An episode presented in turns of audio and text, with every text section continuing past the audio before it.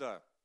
Вы знаете, что когда мы делаем правильное решение, делаем правильный выбор, то всегда за этим есть какое-то хорошее последствие. Так же, как и за каким-то неправильным решением, всегда есть тоже какое-то определенное последствие.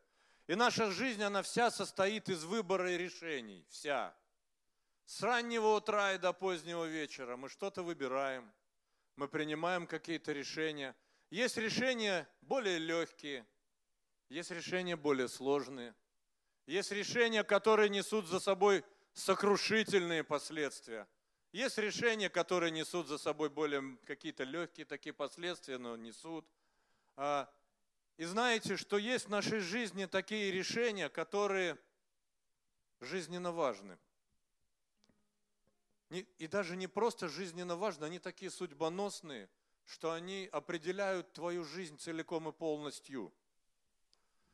И часто так под определенными давлениями ситуации, обстоятельств мы принимаем неправильные решения – вот как сейчас в данное время в этом мире так много всего происходит, приходят всякие обстоятельства, которые где-то поддавливают, где-то тебя к чему-то подталкивают, или наоборот от чего-то отодвигают. И это не, не прошло стороной церковь. В церкви это происходит все точно так же. А, и знаете, когда мы встаем перед каким-то выбором, вот серьезным, перед каким-то решением, нам нельзя ни в коем случае – делать и принимать свое решение на основании обстоятельств этого мира. Вы помните, как говорит апостол Павел в послании Галатам, он говорит, когда Бог благоволил открыть во мне Сына, Павел стал перед определенным решением своей жизни. Это был иудей из иудеев, фарисеи из фарисеев, как он сам о себе говорит, но он прекрасные такие слова говорит, что я решил – не поддаваясь никаким обстоятельствам. Мало того, я решил не советоваться с кем? Ни с плотью, ни с кровью. А для этого что я сделал? Я ушел.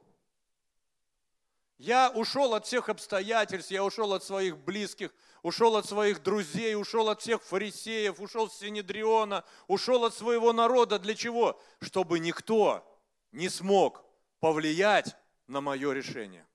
Знаете почему? Чтобы я потом никого не смог обвинить. Как часто, знаете, мы приходим, слушай, как мне поступить? И ты кому-то говоришь, послушай, вот так, а потом он приходит, что ты мне насоветовал? Что ты мне, зачем я вообще к тебе пришел? Ты думаешь, Господи, и правда, зачем он ко мне пришел? Но вот, знаете что? Вот в Господе как и, в принципе, даже в той жизни.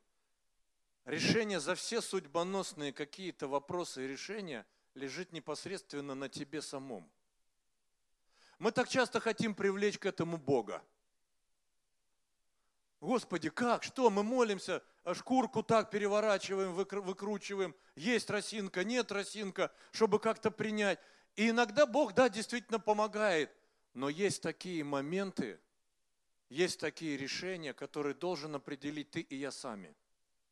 И это будет действительно наша ответственность. Поэтому апостол Павел говорит, я не советовался ни с плотью, ни с кровью. А, мы правильно должны понимать, о чем говорит апостол Павел. Там слово «плоть» стоит слово «сарс», которое обозначает всю нашу греховную природу. То есть что должен был Павел сказать? Что должна ему, в принципе, была сказать природа? Надо идти за Иисусом. Да зачем оно тебе надо? Тебе ж неплохо так вот среди этих ребят, фарисеев. Ты ж в Синедрионе там посиживаешь. Ты ж какие-то решения можешь принимать. Ты, ты вообще как бы классно, у тебя положение. Ты ученик Гамалиила, в тебе там все нормально. И он говорит, я не советовался с кровью. Конечно, это не с кровью, которая, может, там течет по венам. Знаете, как кровью, он же не обращался. А, кровь обозначает жизнь. Павел не советовался со своей жизнью. Знаете, как мы иногда бывает в нашей жизни? Что-то происходит, а как же я? А я? У кого-то что-то лучше, а я? И Павел не советовался со своим «я». Павел не советовался со своей природой. И для того, чтобы принять самое главное решение своей жизни, он удалился в Аравийскую пустыню. И он находился там длительное время. А кто знает, какое решение должен был принять Павел? Он должен был принять решение следовать ему за Христом – или не следовать за Христом. Я хочу сказать, дорогие братья и сестры, что в сегодняшней жизни каждому из нас так или иначе приходится принимать это решение. И так или иначе это решение приходится обновлять. Потому что человек это такое существо, который а, где-то бывает влево, а где-то бывает вправо. А тем более в таком мире, знаете, мы живем сегодня в мире такой полуправды, полуистины, таких полуотношений, такого полумира даже. Вот мы сегодня сидим, у нас туда классно, а где-то сегодня не классно. Где-то сегодня что-то происходит. И сегодня такой, и в церковь это тоже проникает. И в церковь проникает тоже. И люди сегодня, ну, а, а истинно ли сказал Бог? Ну, как бы вроде красиво, классно, складно, но вот как-то я вот это, понимаешь, вот с этим я согласен, а вот, вот тут я не очень. А вообще, а, а был ли Иисус? А может это просто человеческая выдумка? Классные моральные принципы, заповеди, хорошо по ним жить, да, очень. Но а был ли Иисус? И жизнь людей превращается немножечко в полуправду, полуистину, там, полуотношения такие. Сегодня, зачем брак? Сегодня классное свидетельство, 41 год. Просто на сцене такая красота сейчас стояла. Вообще сила, просто сила. Есть на что равняться, реально. Знаете что, вот это истина. Это верность. Это семья. Это тот брак, который заповедовал Господь. И это не полуправда, это истина Божья. А знаете, сегодня, ну как бы зачем замуж выходить? Надо как-то немножечко там пожить, немножечко как-то. Ну это же правда нужно, да? И люди говорят, да правда же нужно, нужно друг друга узнать.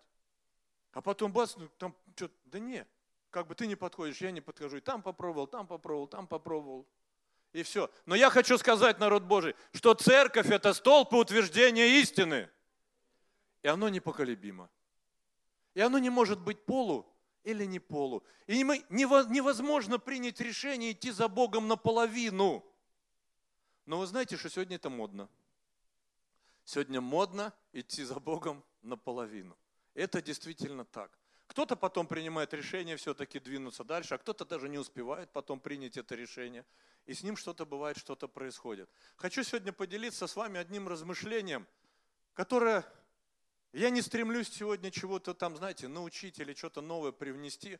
Я сегодня хочу вовлечь вас в размышления о себе самом. Вместе со мной. Я размышляю о себе, чтобы вы поразмышляли о себе. Насколько сегодня так много говорилось о посвящении, говорилось также о решениях каких-то.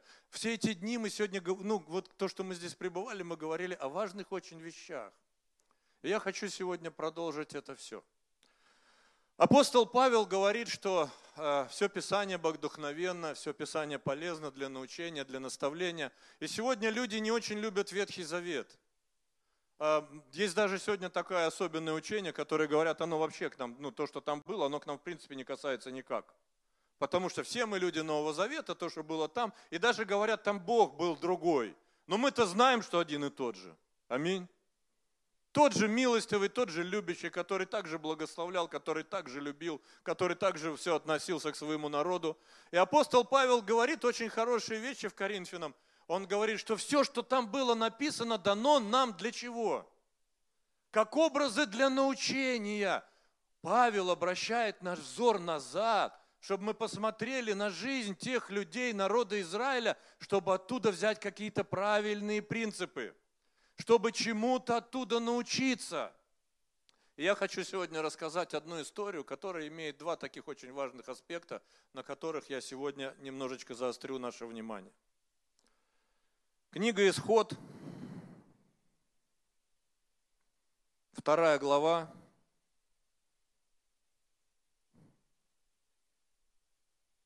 Не сомневаюсь, что вы все это знаете, но мы будем читать, потому что мы в собрании находимся святом, где Слово Божие должно звучать.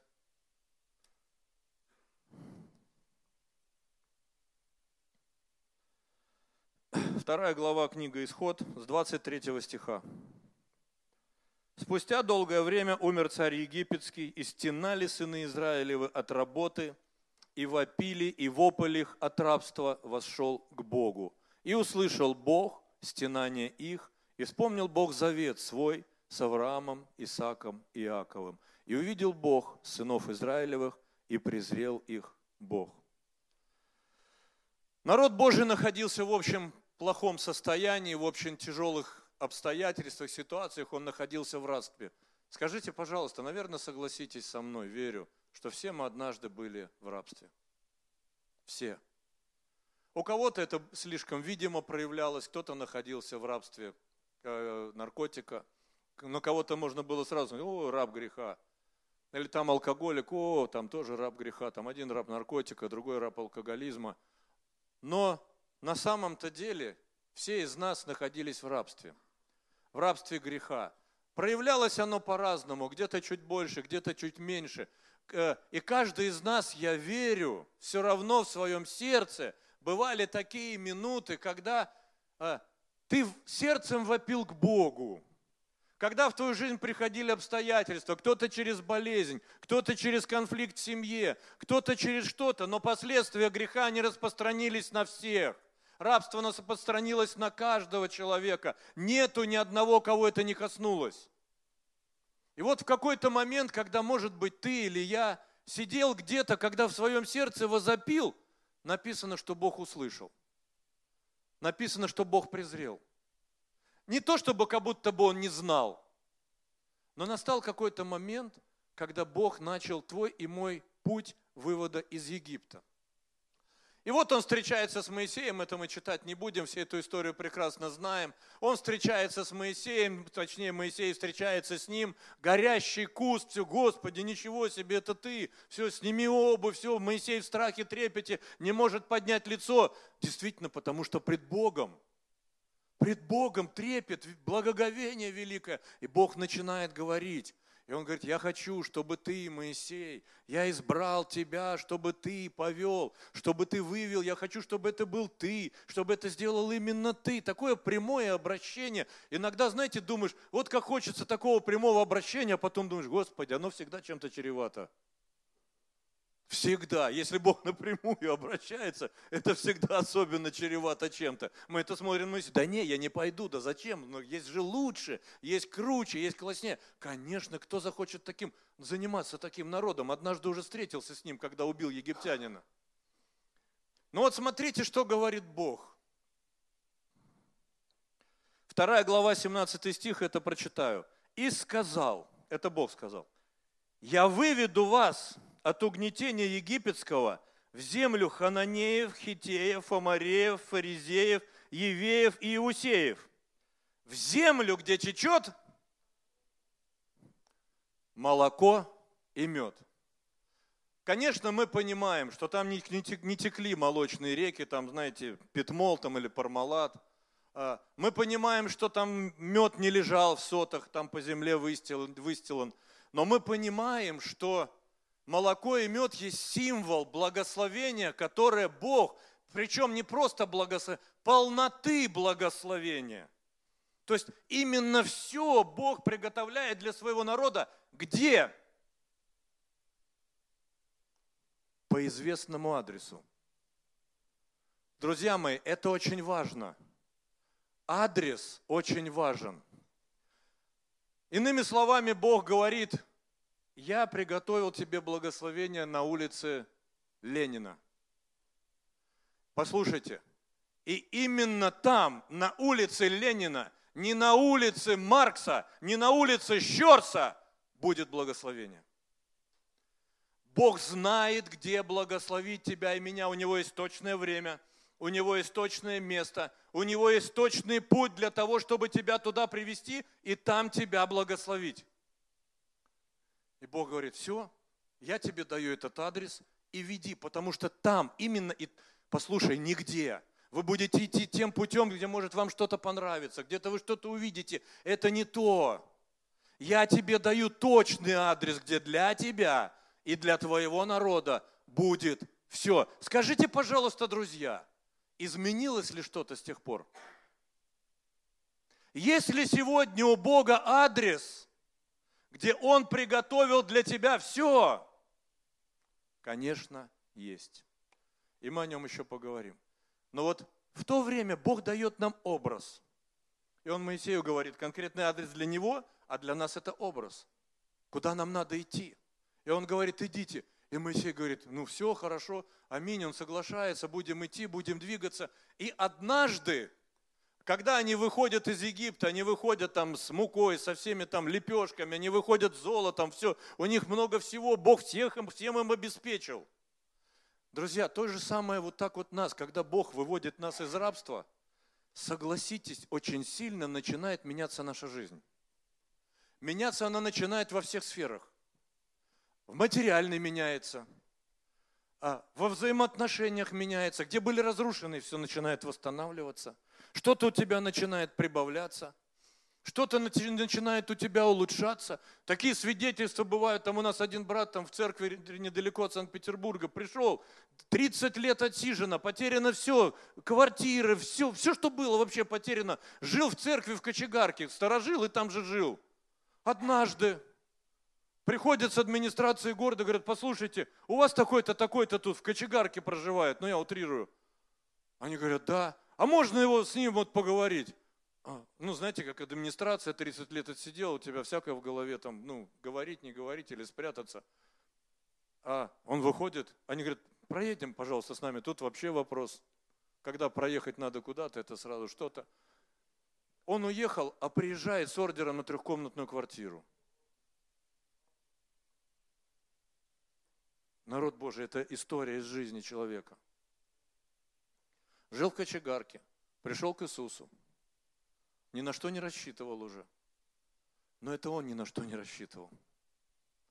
А Бог всегда рассчитывает благословить тебя по известному адресу. И вот они идут, они идут всем обеспечены уже.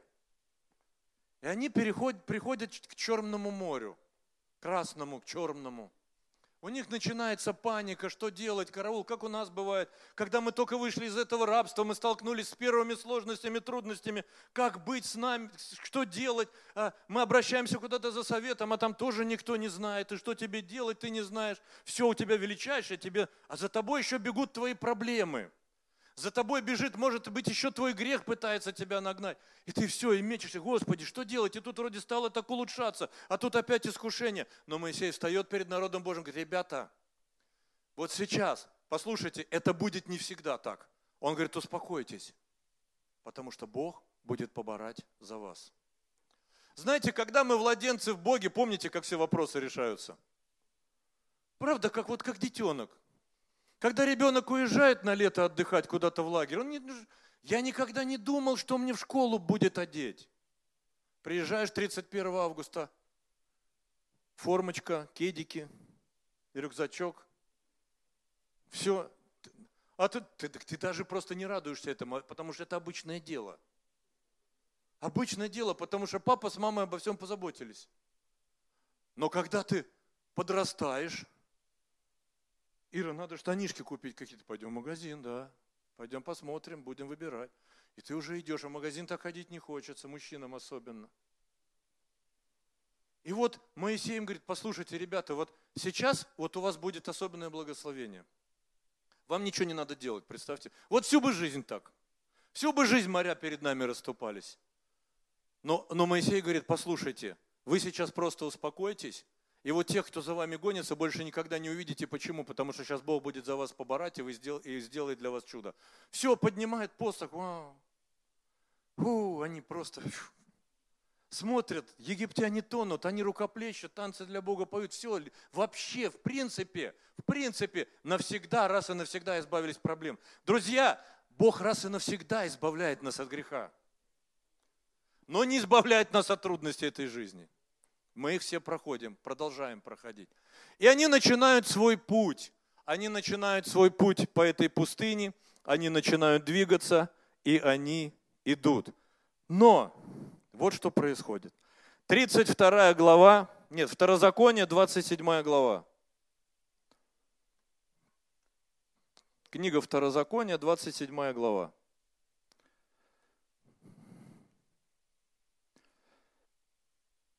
Они перешли через Черное море. Это как такой определенный рубеж. Когда Бог для них все сделал, когда Он за все, скажем так, был ответственен, когда им просто ничего не надо было делать, кроме как тащить свои тюки и шагать своими ногами, они все это прошли. И вот в 27 главе возникает определенная такая перспектива впереди еще. И заповедал Моисей и старейшины сынов Израилевых народу, говоря, исполняйте все заповеди, которые заповедую вам ныне.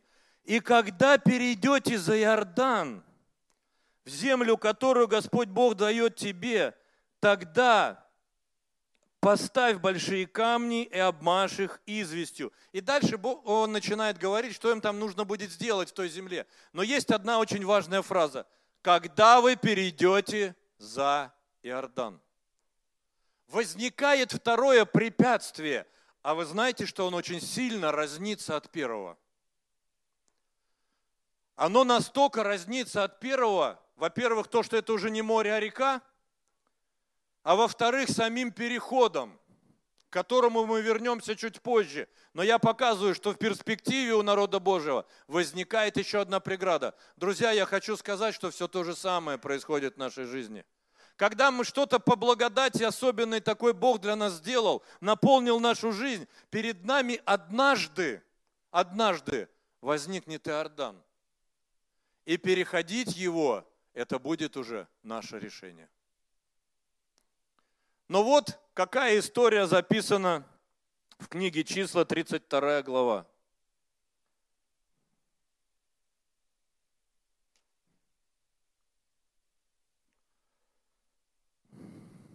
У сынов Руимовых и у сынов Гадовых стад было весьма много. И увидели они, что земля Иозер и земля Галаад есть место годное для стад. Ничто не напоминает и пришли сыны Гадовы и сыны Рувимому и сказали Моисею и Елизару священнику и князьям общества, говоря, Атаров и Дивон, и Иозер, и Нимра, и Исифон, и Илиале, и Сиам, и Нева, и Вион, земля, которую Господь поразил пред обществом Израилевым, есть земля, годная для стад, а у рабов твоих есть стада. И сказали, если мы нашли благоволение в глазах твоих, отдай землю сию рабам твоим во владение, не переводи нас через Иордан. Ничего не напоминает история? Помните, когда Авраам шел с Лотом? Там написано, и у них были уже большие стада. И у них было уже всего много. И точно с таким же вопросом Лот подходит к своему дяде и говорит, послушай, в принципе, Содом и Гамора настолько классные земли, что в принципе, вот ты не знаешь даже, куда ты идешь. Разреши мне здесь остаться. Смотри, зелень, речушки, все, там, там же Лот так и описывает, о, Ефрат, все так, вообще так оно манит глаз – Послушайте, но он вместе с Авраамом вышел из языческой земли. Вроде кажется, должно что-то измениться в его жизни. И вроде он идет сначала, но потом он бросает свой взор и видит эту классную, она действительно была классная. Вот сама земля была классная. Но он даже не подозревал, что его на этой земле ждет. И он принимает это решение, говорит, Авраам, я принимаю решение, я с тобой дальше не пойду. Вот знаете, полупуть такой проделал. Но у Авраама было что? У него был адрес. И он говорит такие удивительные слова. Он говорит, знаешь, Лот, мне как бы вообще, это твой выбор. Знаете, как часто мы хотим, чтобы нас, знаете, как вы меня не поняли, вы меня не услышали. Знаете, как бывает, вот есть люди в церкви иногда, хорошие, трудятся, слушают, вдруг они к тебе подходят – и говорят, пастор, я что-то это понял, что не мое это. Ну, как бы вот у меня тут уже вот это. Это обычный пример из жизни, я ничего не придумаю. У меня вот это, вот это, как бы, можно я как бы дальше не пойду? И ты так бывает у тебя внутри. А, а Авраам, говорит, он, ну, ну как бы, ну, да это твой, твой это как бы выбор. Что ты хочешь, говорит, от меня услышать? Чтобы я одобрил? Или чтобы я запретил? Нет. Нет, ты сам пошел со мной добровольно. И ты сейчас сам тоже должен принять решение. Либо ты идешь со мной по известному адресу, либо ты остаешься здесь. И он говорит драгоценные слова. Вообще это вот нам бы так, чтобы... Он говорит, мне не важно, если ты налево, то я направо. А если я направо, то ты налево. Послушайте, друзья. Аврааму даже было все равно, в какую сторону идти. Он знал, что Бог его приведет. И он говорит, хорошо, иди. И Лот уходит. И уходит счастливый, знаете, как, фу, свалилось бремя. Теперь не с Авраамом, теперь не надо вот это вот какую-то, знаете, иметь давление сверху. Ну, дядя все равно, он же постарше, все. Дядя как бы немножко все равно контролирует. И все, и он выходит, он на свободе. И мы знаем, чем закончилась эта свобода. Родились два народа, да? Мафа, Амалик. Ужас. Два города сгорели огнем серным. Ужас постиг просто. Жена в соляной стол превратилась. Но он принял такое решение – Иногда вот за какими-то такими видимыми вещами, классными, друзья, скрывается не то, что Бог для тебя и для меня приготовил. Но то, что Бог для нас приготовил, скрывается в пустыне. Скрывается там, где не видит взор человеческий. Скрывается за тем рубежом, который надо принять решение перейти. И Рувим, Гад, и половина колена Манасина приходят, говорят, Моисей, все, все бы хорошо, но, но оставь ты нас тут. Ну, знаете, мы проделали с тобой довольно этот путь. Ну, хватит нам уже. Мы будем видеть вас издалека, там будем рукой вам махать. Но ты не переводи нас за Иордан. И там дальше написано, Моисей возмутился. Ну, как нормальный человек, он возмущается. Ребята, послушайте, у нас есть адрес. У нас есть индекс, у нас есть четко написано, где мы должны быть. Потому что послушайте, меня, говорит, колено Гадова, Рувима и половина Манасина. Послушайте, Именно там только молоко и мед. Там, где вы останетесь, нету его. Они говорят, ну пусть так будет. Ну пусть так будет, тут трава хорошая. Мы со стадами как-то разберемся, все будет нормально. Знаете, иногда бывает, разговариваешь с человеком, и ты понимаешь, что ему уже ничего бесполезно говорить. Помните, Иисус говорит, когда там о разводе идет, Он говорит, не Бог дал вам это, Моисей по жестокосердию вашему, потому что увидел, что с вами уже бесполезно разговаривать. Иногда человек бывает так уже зациклен на какой-то материальной идее, на каком-то другом адресе. Уже не здесь, в твоей родной церкви, этот адрес, где Бог для тебя приготовил все, а это адрес. Аминь. Церковь – это адрес. Дом Божий – это адрес, где Бог для тебя и для меня приготовил все абсолютно все. И здесь течет молоко и мед. И здесь земля обетованная.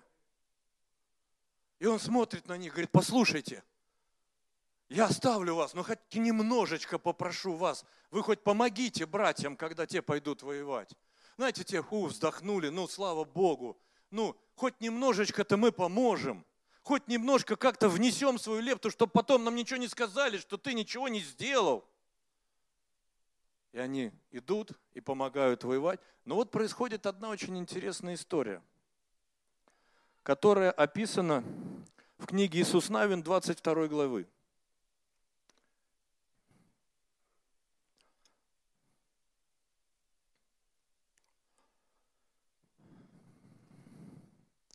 Знаете, сегодня очень много людей, я называю их я верю, у вас таких нет, но просто Бог мне положил на сердце говорить это сегодня. Много людей таких, знаете, около церковных. Они как бы в церкви, но как бы и нет. И ты смотришь множество потенциальных людей, множество людей одаренных, но посвящают свою жизнь не туда, куда надо. Отдают ее не тому, кому нужно – не тому, кому она на самом деле принадлежит, не тому, кто вывел из этого египетского рабства, не тому, кто однажды уже провел через Черное море. А вот какая-то у них такая жизнь. Они то есть, то их нет. Или, может, даже они где-то когда-то посвящались, но вдруг пришел какой-то момент, что вот появилось царство какое-то, появилось какое-то золото, появилось какое-то серебро, какая-то глина, появилось какое-то железо – и вот эти люди, Рувим, Гатек, половина колена Манасина, когда приняли решение остаться, знаете как? Над, за этим можно очень много увидеть. Вместе с народом Божьим, что уходит за, Иор, за Иордан? Во-первых, уходит ковчег завета, уходят скрижали и уходит Моисей. Эти люди остаются как будто бы абсолютно свободными. Они свободны сами жить, принимать решения. Уже не давит на них эти каменные плиты. Вроде как они их еще помнят, но отследить их уже никто не собирается. Никто за ними не смотрит. И они начинают жить в простоте своего сердца. И они даже, знаете, что делают? Как сегодня многие люди иногда говоришь, а что ты вот, ну, уже как бы пару месяцев в церковь не ходишь? Пастор, у меня все нормально, дома читаю, молюсь, ты не подумай. Да. Я даже иногда пощусь. Я говорю, так это хорошо как? Не, не, так я же перед Богом хожу. Я говорю, понятно, а, а как ты, ну, дом-то Божий, адрес-то почему ты забыл? Пастор, все нормально, я помню, люблю братьев, люблю сестер, все хорошо. А самое главное, я читаю и молюсь. И когда вот э, Рувим, Гат и половина колена Манасина э, остались там, что они сделали сразу? Никто не помнит. Они что построили? Они сразу себе построили жертвенник. Почему? Как бы у нас тоже все нормально. Несмотря на то, что у нас нет у кого священников, несмотря на то, что у нас нету, э, ничего вообще нету, ни скрижалей нету, ни ковчега нету, ни Моисея нету, но у нас есть жертвенник. А самая интересная реакция народа Израиля. Вот как будто бы думаешь, за тобой никто не наблюдает. Они там как-то вот из-за этого Иордана приходят к Моисею и говорят, послушай, падре, ты знаешь, что эти вытворили? Почему это так было? Потому что Бог заповедовал, что жертвенник должен быть один – и туда посылает Моисей даже не просто разобраться, с чем он посылает, с каким намерением. Убить их всех. Почему? Потому что они возомнили, живя свободной жизнью без Бога, относить себя к Богу. Он говорит, так не должно быть. Жертвенник у нас один. Это тот жертвенник, перед которым приходит весь народ. Это тот жертвенник, на котором будут сжигаться жертвы мирные, жертвы повинности. За кого? За весь народ. Это там, где священник будет предстоять за весь народ. Это там, где молоко и мед. Это тот адрес, где вам надо быть. Но вы выбрали другое место. Кто дал вам право ставить этот жертвенник? Не, я дома молюсь, читаю, все нормально, пастор, жертвы приношу духовные. А потом ты смотришь, абонент временно недоступен. На следующий абонент временно недоступен. А где? Да он уже опять на репцентре. Ну, образно, знаете, как обычная история. Или вообще уже непонятно где. Почему? Потому что не хочу идти за Иордан. Когда народ Божий подошел к Иордану, друзья, это было уже сформированное общество. Мы, когда приходим к Богу, а, мы как новообращенные люди, Бог перед нами море раскрывает, ты это раскрывает, манну посылает, помните? Хотите перепелов, перепелов, он даже как бы на наши прихоти реагирует, и то. Чтобы тебя как-то и меня успокоить, и ты радуешься, Господи, как прекрасен ты. А потом, а потом ты взрослеешь. Знаете как? Ты же новообращенному человеку так трудно бывает сказать, ты что ему являешь? Любовь. А представь, новообращенный только покаялся, а ты к нему приходишь, а теперь ты должен умереть для себя, самораспяться. А, знаете как? А, там, там. Что ты начинаешь? Ты в церкви также начинаешь об этом человеке заботиться. Ты начинаешь являть ему любовь. Ты начинаешь его вести к этому Иордану. Это уже не Черное море, это уже Иордан, где ты должен принять решение перейти на ту сторону. Оставить вот это все, что здесь. Послушайте, как бы оно прекрасно не было. Как бы оно ни... Вот твой взгляд просто не влюбился в него. Тебе нужно перейти Иордан. Они ставят жертвенник, делают вид, что все нормально. Эти приходят на разбор, идут с целью просто сразу всех уничтожить. Но слава Богу, этих ума хватает. Там упасть на колени, говорит, братья, все, каемся вообще, просто, ну, мы просто в этом никак, и все, это, это была наша вина. Как скажете, так и будем делать, все, все, все. Опять идет, и опять уходят. Фух, выдохнули. Кто когда-то вот заинтересуется жизнью и участью трех колен Рувима, Манасии, половины Игада, можете прямо в Википедии даже это найти. Тогда, когда еще народ Израиля, царство были, было царство израильское, и было царство Иудина, эти колена уже все пострадали. По одной простой причине. Потому что они остались без общества Господня. Потому что они остались без Божьего покрова. Потому что они были сразу, практически сразу подвержены нападкам всех иноплемен, которые их окружали. Потому что никто и ничто им уже не мог помочь. Друзья, а начиналось все так красиво. Вы знаете, дьявольский обман начинается всегда очень красиво. И наш взор хочется все время как лот, как эти три колена, обратить не туда, куда надо. А знаете, а нам надо все-таки принять решение перейти Иордан. Почему? Потому что это тот адрес, который прописал Бог для тебя и меня. И только за Иорданом для тебя течет молоко и мед. Оно никогда не будет течь за другой стороной. Никогда. И каждому из нас так или иначе нужно принимать это решение. И кому-то нужно обновлять это решение. У нас сегодня прекрасное действие, причастие сегодня. И это как, это снова обновление твоего решения действительно идти за Богом. Не остаться на той стороне Иордана и издали наблюдать за братьями и сестрами, а жить братьями и сестрами трудиться, служить вместе с братьями и сестрами, если надо воевать с братьями и сестрами, если надо сутки для Иисуса с братьями и сестрами, если надо двое, трое, четверо, пятеро, да сколько угодно. А если надо, как тут свидетельство, я с работы уволюсь, но я буду на сутках для Иисуса. Это ж серьезно. Это решение.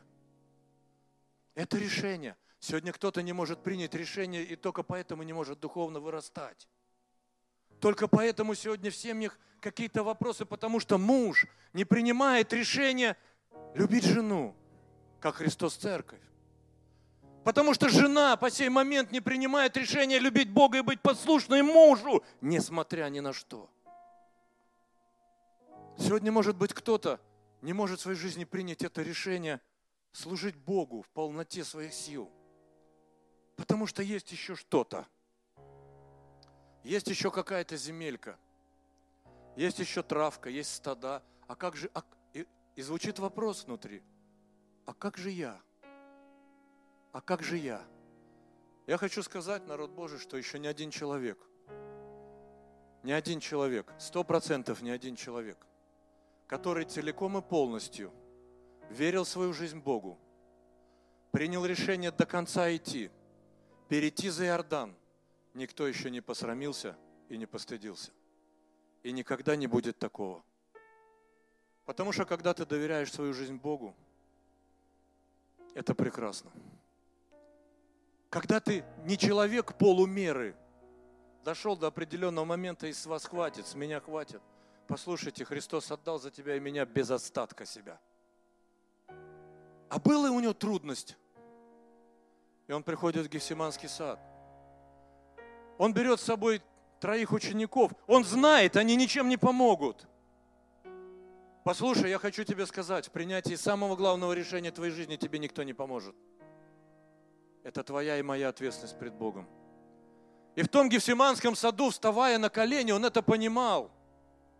И он говорил, Господи, если возможно, не надо переходить за Иордан. Ну, я своими словами немножко рассказываю эту историю. Не хочу идти за Иордан, здесь лучше. Не буду умирать, но позволь, пожалуйста. Но впрочем, не моя воля, но твоя. А воля Божья для народа Израиля была за Иорданом. Друзья, для нас воля Божья за Иорданом.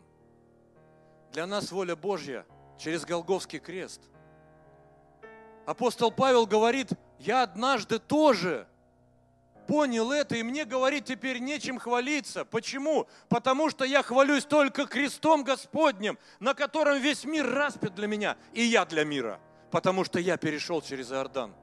Я однажды принял это решение, и меня в нем никто не остановит. Послушайте, если мы правда принимаем это решение без остатка, сам Бог тебе в помощь. Потому что Он для тебя разверзнет этот Иордан. Священники войдут в воду, и ты пройдешь, и войдешь, и пажить найдешь во имя Иисуса Христа. Я хочу сказать сегодня, дорогие братья и сестры, мы не можем жить сегодня полумерой.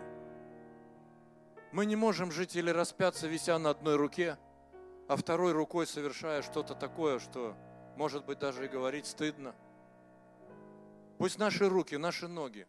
Сегодня наш Иордан – это, наш, это крест Господень. Это духовный образ того, что мы должны все с вами перейти. Почему? Потому что бессмертия не бывает в воскресенье. Потому что только пройдя за Иордан, мы находим эту силу воскресающую. Мы находим это молоко и мед. Мы находим эту радость. Трудно там? Трудно. И когда мы переходим, нас также встречают проблемы. И в 24 главе Иисус Навин, Иисус собирает их уже в земле обетованные и говорит, послушайте, у меня есть что вам сказать. А я и дом мой. Вы как хотите. Но я уже сюда пришел, я снова здесь принимаю решение а я и дом мой будем служить Богу. Если вы хотите, вам сейчас нужно тоже кое-что сделать. То вот то, что мы делали эти сутки. Мы молились об разрушении идола. Иисус Навин говорит, друзья, нету ничего нового. Он говорит, оставьте своих идолов и посвятите себя Богу, ибо Он свят. И они говорят, аминь, будем служить Богу. Остались они без проблем? Нет. Но кто им был всегда в помощь? сам Господь. И также сегодня тебе и мне. Бог не избавляет от проблем, но Он помогает пройти все проблемы. Если ты вступил в землю обетованную, если ты перешел за Иордан, если крест для тебя стал возлюбленным местом, на котором ты умер, но за которым ты воскрес. Аминь. Давайте помолимся, дорогие друзья.